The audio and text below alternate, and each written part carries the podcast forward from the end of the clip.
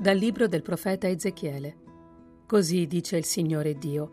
Se il malvagio si allontana da tutti i peccati che ha commesso e osserva tutte le mie leggi e agisce con giustizia e rettitudine, egli vivrà, non morirà. Nessuna delle colpe commesse sarà più ricordata, ma vivrà per la giustizia che ha praticato. Forse che io ho piacere della morte del malvagio, oracolo del Signore, o non piuttosto che desista dalla sua condotta e viva? Ma se il giusto si allontana dalla giustizia e commette il male, imitando tutte le azioni abominevoli che l'empio commette, potrà egli vivere? Tutte le opere giuste da lui fatte saranno dimenticate. A causa della prevaricazione in cui è caduto e del peccato che ha commesso, egli morirà. Voi dite, non è retto il modo di agire del Signore. Ascolta dunque, casa di Israele, non è retta la mia condotta, o piuttosto non è retta la vostra. Se il giusto si allontana dalla giustizia e commette il male e a causa di questo muore, egli muore appunto per il male che ha commesso. E se il malvagio si converte dalla sua malvagità che ha commesso e compie ciò che è retto e giusto, egli fa vivere se stesso. Ha riflettuto, si è allontanato da tutte le colpe commesse. Egli certo vivrà e non morirà.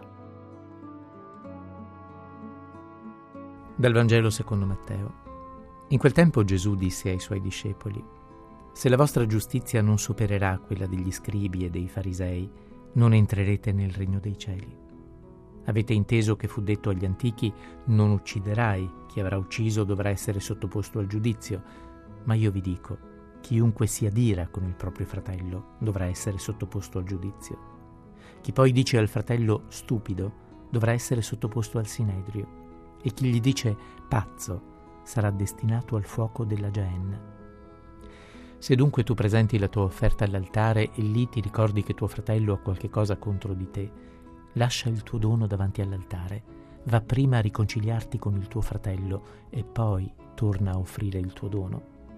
Mettiti presto d'accordo con il tuo avversario mentre sei in cammino con lui, perché l'avversario non ti consegna il giudice e il giudice è la guardia e tu venga gettato in prigione in verità io ti dico, non uscirai di là finché non avrai pagato fino all'ultimo spicciolo.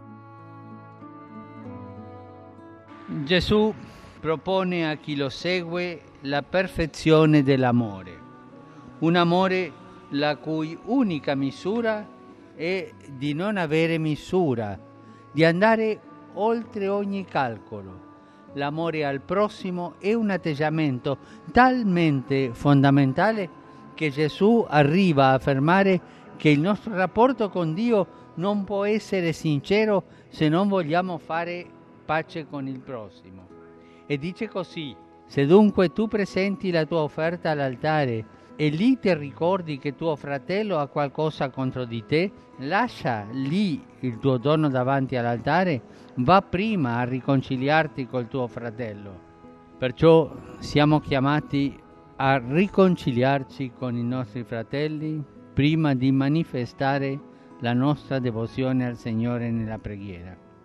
Da tutto questo si capisce che Gesù non dà importanza semplicemente all'osservanza disciplinare e alla condotta esteriore. Egli va alla radice della legge, puntando soprattutto sull'intenzione e quindi sul cuore dell'uomo da dove prendono origine le nostre azioni, buone o malvagie. Per ottenere comportamenti buoni e onesti non bastano le norme giuridiche, ma occorrono delle motivazioni profonde, espressione di una sapienza nascosta, la sapienza di Dio che può essere accolta grazie allo Spirito Santo. E noi attraverso la fede in Cristo possiamo aprirci all'azione dello Spirito che ci rende capaci di vivere l'amore divino.